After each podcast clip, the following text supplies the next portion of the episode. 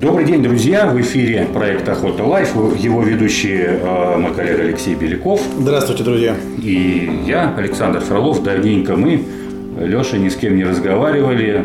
Но зато есть повод теперь поговорить основательно. Очень хорошо. А сегодня у нас в гостях мастер спорта международного класса по стендовой стрельбе в упражнении «Скит», девятикратный чемпион России, победитель и призер многих и многих международных и российских соревнований – обладательница нескольких рекордов в стендовой стрельбе. Просто красивая девушка, еще и участник нашего проекта «Путь в охоту» Анастасия Крахмалева. Здравствуйте. Здравствуй, Анастасия. Здравствуйте. Ну, наконец-то мы сели, э, чтобы побеседовать. Расскажи нам, почему стендовая стрельба? Это получилось случайно, на самом деле. Э, много-много лет назад меня привел на стенд папа. Он тоже, скажем так, он не, не, не имеет никакого отношения к спорту, вот, но в тот момент он увлекался охотой, и э, мы приехали в гости к его друзьям. Мне дали попробовать пострелять, и как-то вот закрутилось. Я решила остаться ну, правда, сначала просто мне не особо понравилось. Сначала я просто, скажем так, проводила время на стенде, э, что-то там пыталась. А потом, когда начались победы, когда уже мне стало интересно, смогу ли я добиться большего, а смогу ли, там, не знаю, поехать на какие-то соревнования, выполнить какие-то там разряды, нормативы, потом получить звание, и потом уже сама поняла, что уже как-то не могу без этого спорта. А тогда сразу интересно, сколько лет тебе было, когда привели? 15. А когда результаты стали? Я через э, год выполнила мастера спорта. Круто. Это как же, сколько раз в неделю ты занималась? На самом деле немного. То есть в то время, когда я начинала стрелять, там было, наверное, меня привозили родители, поэтому, соответственно, это было максимум два раза в неделю. Я начала в ноябре, уже нормально тренироваться. Первый раз попробовала в сентябре, а нормально уже меня взял мой первый тренер как бы в свою группу, и мы начали уже нормально тренироваться. И получается э, в 2003 году, в июне, я выполнила уже норматив мастера. Ничего себе. Скажи, пожалуйста, 15 а лет для стенда начинать это... Это поздновато, на поздновато? самом деле. Это и тогда было поздновато, но девочек тогда было совсем-совсем мало. И, и особенно в Москве, в принципе, я была вторая девочка, которая вот пришла к моему тренеру заниматься. Э, и нас было прям очень мало. Ну и по России их было гораздо меньше. Сейчас все-таки Э, с девочками тоже большая проблема. Это все равно гораздо меньше участниц, чем участников на любых соревнованиях. Но сейчас уже ситуация получше. То есть об этом, мне кажется, об этом виде спорта как-то хоть кто-то начинает рассказывать и привлекает девчонок тоже в этот спорт. Мне почему-то казалось, что не столько зависит это от возраста э, у детей, сколько, наверное, от телосложения, веса, веса, роста. Потому что если ребенок придет в 15 лет, но весить будет, там, не знаю, 10 килограмм, он все равно стрелять не сможет. Ну, вот, поэтому как бы вот сам момент. Это и от этого зависит тоже. Просто сейчас э, в детских юношеских школах, насколько я знаю, э, есть определенные требования к возрасту приходящих детей.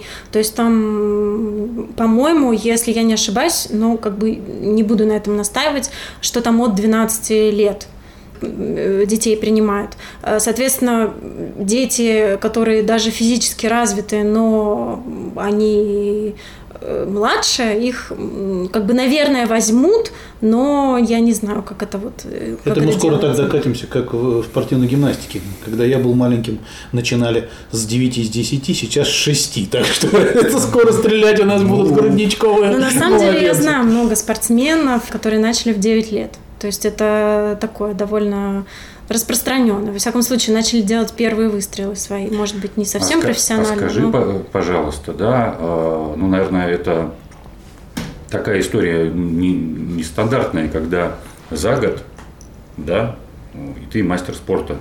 То есть как вот по твоему... За полтора, да. Но ну, получается, если ноябрь, э, там, да, то полтора это норма года. для стрелка или нет? Это довольно быстро. Я не могу сказать, что это прям феноменально, нет. Но это довольно быстро. Обычно ну, э, скажем так, путь э, от безразрядника до мастера спорта у людей занимает, скажем так, от там нескольких месяцев до десятилетий. Это очень индивидуально и как-то вот по-разному у всех проходит. Скажем так, полтора года это, ну, это довольно быстро. А вот такой вопрос, потому что на самом деле, когда мы э, ребятишки начинают стрелять первые, угу. обычно все с синяками. Были синяки? Были и синяки, и э, одна из таких самых, мне кажется, э, если не любимых, то знаковых моих историй про то, как я поехала на первые свои соревнования, э, на первые свои всероссийские соревнования. Это был чемпионат России в 2002 году. Я поехала туда, э, у меня была, я очень хорошо помню эту цель, я был, э, хотела выполнить норматив э, первого разряда, я тогда была второго разряда, хотела выполнить э, и получить первый разряд. Вот, уехала оттуда с КМСом. То есть перевыполнила то, что хотела. Но э, почему для меня эти соревнования такие, они запоминающиеся? Потому что это был такой период, когда мне набивало ружье или я себе набивала, то есть там был у нас какой-то такой довольно длительный на несколько месяцев период, когда я постоянно ходила с разбитой щекой, причем в кровь. И эм, девочки, которые тоже стреляли на этих соревнованиях, с которыми вот мы общались, они надо мной смеялись, э, что всегда понятно, на какой площадке постреляла я, э, потому что там были там через два номера в урнах, там были э, лейкопластыри такие окровавленные. Поэтому все было, и синяки были. Все-таки вот скажи, вот теперь ты уже зрелый спортсмен, давно-давно состоявшийся. И мне вот интересно, как ты сама себя оцениваешь а, на момент начала своей спортивной карьеры, вот за счет каких качеств ты смогла себя так быстро вот реализовать? То есть год, полтора, и ты мастер спорта. Ты же можешь себя эм. оценить уже как бы, почему это произошло? Я всегда и была и остаюсь очень э, трудолюбивой. А, для меня всегда казалось то, что э, когда отмечают там в школе, например, трудолюбие, это последняя, э, знаете, такая последняя черта, то есть когда совсем не за что ребенка похвалить, хвалят за трудолюбие. Вот, вроде как с одной стороны получилось в моей жизни, что свое трудолюбие я как-то никогда не особо не ценила, э, вот, но мне кажется, что оно э, сыграло свою роль, э, плюс еще как-то мое ну, в какой-то степени дисциплина, к которой я привыкла, скажем так. То есть я эм, еще вот, и помимо дисциплины, еще есть перфекционизм, который, если я берусь за какое-то дело, если я его взяла, то я его должна довести просто до совершенства. Это, с одной стороны, ужасно мешает, и вообще это не самое лучшее качество, как уже я, оглядываясь назад, оцениваю. Но мне кажется, вот эти качества, они как-то сыграли самую большую роль. Потому что, ну, я не могу сказать, что я там безумно талантливый спортсмен, и прям вот давалось мне все очень легко. Ну, это вот те качества. Плюс еще везение, без него, конечно, вообще никуда. Угу. То есть порядок, трудолюбие, целеустремленность, а таланты это все-таки какой-то другой. Это ну, так. это просто не про, ну, наверное, не про меня. Как бы угу. это грустно не звучало, но, ну, скорее всего, э, скажем так, это может быть про меня, но э, и я, может быть, не одарена каким-то особенным образом именно как стрелок, но я одарена какими-то другими качествами, которые мне помогли. Ну, может это быть... тоже одаренность. Да, ну да. Те качества, да. которые ты называешь, это тоже да. вполне определенная одаренность и как бы вот результат. Еще и упрямая очень. Скажи, пожалуйста, а вот а, смотри, ты а, стреляешь олимпийскую дисциплину. Да. Вот. И э, даже там, ну, вообще олимпийский спорт как-то сейчас не то чтобы находится э, там в тени, а, ну, все не, менее и менее, многие-многие дисциплины перестают быть зрелищными, неинтересными. Там э, сейчас там везде смотришь спортинг, спортинг, спортинг. Я вот э, интервью с Карелином, с нашим, да, великим борцом uh-huh, недавно uh-huh. слушал. Он произнес достаточно такие интересные вещи, ну, в своей дисциплине, о борьбе классической, угу. да, опять же, об олимпийской борьбе, о том, что это скорее уже становится для ценителей, да, и есть, э, скажем так, э, популярные направления развиваются, как это бои без правил, угу. где люди друг у друга на голове прыгают, это как бы гладиаторские бои, это, это зрелищно. Карелин сказал о том, что на самом деле нам, вот спортсменам, тем, кому дорог да, наш вид спорта, угу. просто нужно задуматься о том, как наши события э, происходят, что это на самом деле вопрос как бы какой-то обертки, преподнесения, вот, да, вот этой соревновательной дисциплины, чтобы там, как это у него звучало, показать всю красоту броска, потому что они все ну, не одинаковые. Угу. Вот, и все исполняют это угу. по-разному. А скажи, пожалуйста, вот а, да, а, со стендовой стрельбой, да, с угу. олимпийскими дисциплинами происходит вот такая же история? Да, к сожалению, и это, в принципе, в какой-то степени моя боль, потому что действительно наш, э, наши дисциплины, они... Ну, нельзя сказать, что не развиваются, потому что какое-то развитие, конечно, все-таки есть, но просто они развиваются не так активно, как э, другие виды спорта, э, которые гораздо менее аристократичные, гораздо менее, ну, гораздо, наверное, более зрелищные, более отвечают каким-то там инстинктам, угу. но гораздо менее э, отвечают какой-то эстетике и красоте. Понятно, что у всех э, свои вкусы, и вкусы разные, просто я тоже считаю, что, эм, как это сказать, потенциал э, нашего спорта, в том числе в каком-то визуальном представлении, он очень сильно недооценен. Потому что э, меня часто спрашивают, где можно посмотреть э, финалы там, российских соревнований, там, mm-hmm. со мной в том числе, или там, с другими девчонками или мальчишками. Потому что есть люди, которые там даже слышали о каких-то стрелках, что бывает тоже не очень часто. Э, и они хотели бы, в общем-то, посмотреть, и как они там стреляют какие-то соревнования не только вживую, но и в записи, но не могут этого сделать, потому что всего, всего ничего есть э, записи соревнований. Это вообще никто в это не, как бы не, не вкладывает ни деньги, ни свое время. Да, это с одной стороны это популяризация, с другой стороны мы все равно живем в такое время, когда э, всем хочется смотреть. И, в общем-то, контент, он потребляется в основном сейчас глазами. Ну, да, и, чтобы было ярко, быстро, Да, срочно. ярко, быстро, чтобы все было понятно. Вот я посмотрел на экран и сразу понял, что, ага, вот этот вот там попадает, или вот это вот мажет, поэтому вот это лучше, а вот этот хуже сейчас, на данный момент. Эм, у нас э, это не развивается, только сейчас, наверное, соревнования уровня ССФ, то есть международные, крупные международные соревнования, чемпионат там, Европы, э, Кубки мира, э, чемпионат мира, только их сейчас освещают и причем снимают довольно хорошо. Российские соревнования всегда, э, во-первых, никто не снимает, во-вторых, проходят с минимальным количеством зрителей, э, потому что их и не особо как-то популяризируют, развивают, вообще людям показывают. Да чего там говорить про соревнования? Э, это стоит начать вообще про, там, не знаю, название вида спорта, стендовая стрельба. Эм, очень часто такое бывает, что когда ты называешь свой вид спорта, а тебе говорят там, а, это винтовка, винтовка, или, а, понятно, а я там видела, как вы из лука стреляете. То есть люди даже не знают, чем отличаются стрельба по тарелочкам от, э, там, не знаю, от попадания в десятку. И меня часто спрашивают, ты там, типа, часто в десятку попадаешь? Ну, как бы, Какую? Ну, Призовую десятку? Да, да, да, то есть, ну... Обычно я первая, да. Да, да, да, да.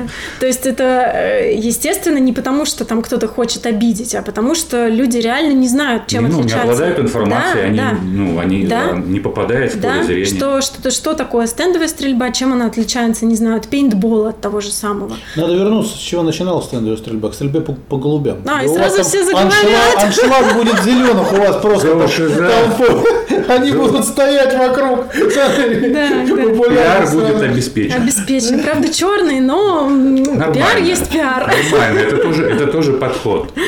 Ну, Слушай, да. а, ну а кто тогда этим должен заниматься, собственно, да? Ну, у нас же ну, есть какие-то федерации, да, ну, наверное, это их прямая обязанность, собственно, продвижение, да, какими-то современными методами все-таки. Мы же в начале разговора Настя сказала, заниматься должны папа и мама, которые приводят ребенка в это, а больше никто заниматься этим не будет.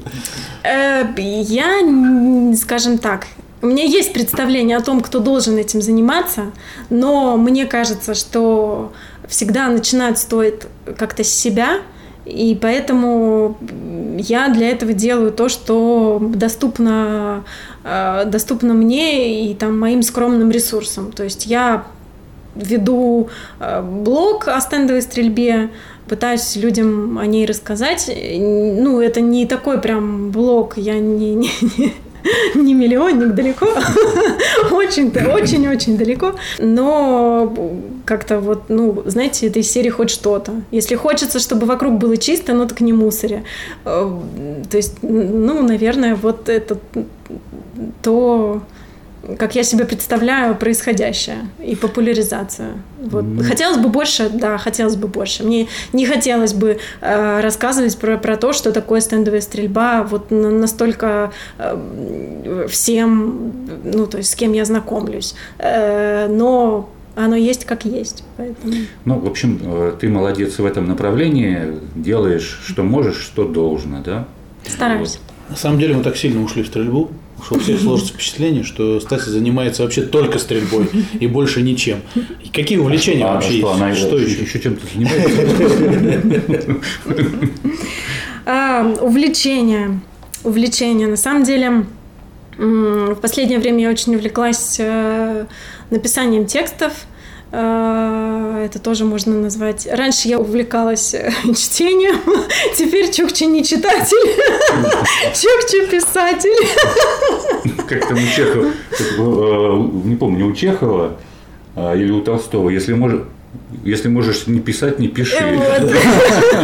А я не могу. Это хорошо. А из э, каких-то хобби, слушайте, с хобби у меня всегда была проблема, потому что Сначала началось с того, что моим хобби была стрельба, потом, э, то есть я там училась, работала, параллельно стреляла. Это было такое основное мое хобби, любимое дело. Теперь уже там какой-то длительный период времени мое хобби превратилось в мою профессиональную деятельность, и с тех пор я в поиске хобби. И с этим большие проблемы, потому что те варианты, которые я там попробовала в разное время, как-то пока не, не отвечают вот э, моим, моей сущности. Поэтому с этим большие проблемы. А, ты сказала о том, что училась, работала. В основном у большинства э, народа складывается впечатление, что когда люди э, занимаются спортом, то они занимаются только спортом. Больше у них ничего нет, и они становятся такие вот упертый во что-то в одно. Угу. Ты э, где училась, что заканчивала? Я окончила Российский университет дружбы народов, я лингвист-переводчик. Э, у меня есть второе образование высшее физкультурное, уже, скажем так, по профессии. А у нас всегда говорят, что если охота мешает работе, брось работу. Тебе не, не мешало ли тебе как раз занятие э, стрельбой в учебе? Или наоборот? Ну, оно мешало. То есть, получается, обычной студенческой жизни в, в таком в привычном понимании у меня не было, потому что э, я очень много времени проводила на сборах, соответственно, я приезжала назад, мне нужно было очень много нагнать, выучить, э, там, написать, и, и я этим же занималась на сборах, то есть по факту и какой-то там э, развеселой спортивной жизни на сборах тоже не было. Я как-то между, э, между спортом и учебой в то время пыталась лавировать довольно успешно, потому что окончила я прям с, хорошо, я с, с красным дипломом окончила. Вот. И это было непросто, потому что университет не профильный. Говорят, это даже в профильном университете не просто совмещать. Э, первое образование я имею в виду. Э, вот. А в моем университете это было совсем непросто, потому что когда люди слышали про то, что да я не прогуливала, я была на сборах, мне все говорили про то, что ну а ты, как бы, а что ты здесь тогда делаешь, если ты на сборах? Ты тогда определись. И это скорее, конечно, мешало, чем помогало. То есть не было такого, что «О, да ты спортсменка, конечно, мы тебе поставим». Нет, нет, вообще нет. А все было наоборот. наоборот. скорее. Что, мне в университете предлагали, будешь за сборную выступать, э, перестанешь быть двоечником, но я не пошел на это. Ладно. Меня выгнали. Меня выгнали. Хорошо. Вот тут у нас уже прозвучало слово охота.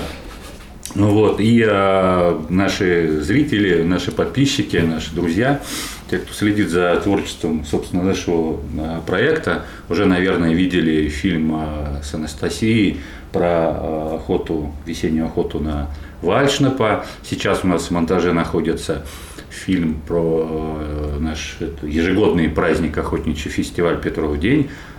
Вот, то есть ты потихонечку соприкоснулась с таким вот миром охоты. И э, нам, мы с Лешей охотимся давно, да, у нас, наверное, как-то уже восприятие и замыленный глаз. Вот какие у тебя вот ощущения, да, когда ты вот побывала один, другой раз уже на какой-то охоте, какие твои впечатления? Вот это очень интересно. Ну, э, прежде всего, мне понравилось. То есть я не могу сказать, что во мне проснулся там какой-то бешеный охотник, э, но мне очень понравились те охоты, на которых я была. И понравилось то время, которое я провела. То есть не, не все... Ну, скажем так, охота – это же не только попадание угу. э, в, в какую в, там в то, во что целился, э, но это еще и какое-то времяпрепровождение помимо этого, то есть сопряженное, не знаю, там, начиная от выбора, продумывания того, там, в чем ехать, что нужно брать, э, и всякое вот там, заканчивая сборами уже конкретно перед охотой, там, не знаю, сколько патронов брать, ну, вот, вот, вот такие всякие вещи. И плюс это еще пребывание на природе, что вообще мне очень нравится, как э, такому городскому жителю, я не очень много времени провожу на природе, при том, что много времени я провожу на тренировках на открытом воздухе, но на вот природе так, чтобы вот прям только гулять, ничего не делать, а, там, не знаю, по грибы сходить, вот этого я всего не делаю. И поэтому Тут получилось такое совпадение, э, то, что я вроде как при деле, что я чем-то занята. Э, я даже вот с ружьем привычным мне, но при этом я провожу много времени в, лесу, слушаю там птичек и тишину, и вообще. Мне очень понравилось, как мы весной съездили на охоту на Вальшнапа, потому что прям действительно я очень люблю это время, май, все, все расцветает, все возвращается к жизни, то есть прям это, мне кажется, такое самое, самое классное время, чтобы подумать о жизни, а думать о жизни. То, за что мы тоже любим охоту. То есть у охоты есть шансы стать хобби. Эм, Увлечением. Да, есть, есть. Эм, охоте в этом плане мешает то, что у нее есть сроки. Поэтому нельзя вот так вот зимним вечером подумать о том, что неплохо было бы, и рвануть куда-то. Если ну, с этим становится сложнее. Так что шансы есть. А как папа отнесся к тому, что ты вдруг решила охотиться? А папа у меня вообще, скажем так, он сам в какой-то момент был, э, в какой-то период жизни он был охотником, но не прям фанатичным, но просто вот там, не знаю, ездил на охоту, что-то там добывал, а потом как-то перешел в другой стан, он сейчас занимается голубями, их разводит, вот, и поэтому к охоте он относится с пониманием, но, скажем так, ну, то есть он ну, это абсолютно нормальная история. Охотник-голубятник да. – это абсолютно нормальная история фотоохотник, вот как э, Алексей Викторович, мой коллега. Это просто из одной фазы в другую вот, переход да. в созерцательную, меня, еще какую В том, э, меня смущает, э, если охота станет моим хобби, то потом получается, что мне нужно будет переходить в стан голубевода. И это становится проблематично. стан фотоохотников перейти и фотографировать тарелочки. Вот, фотоохота это как-то вот да, мне кажется. Хорошо. Скажи, пожалуйста, куда тебе бы вот э, хотелось бы еще с нами, с нами съездить на охоту, э, на кого поохотиться? Что было бы тебе интересно? Не то, что мы тебе скажем, едем туда-то, снимаем то-то. Мне рассказали кучу всяких историй про разные охоты, которые мне должны понравиться.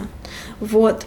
Я в этом плане человек непривередливый, потому что, мне кажется, нужно попробовать и потом, ну, понять, э, там, то, что понравилось, то, что не понравилось, куда еще хочется, куда не хочется. Я слышала про э, непростую охоту, по-моему, на утку, но ходовую. Угу. Вот, э, Есть такая. Да. Что она вроде как непростая, но я тут не уверена в своих физических возможностях. Сказали, что там по 10 километров надо нахаживать по чвякающему болоту.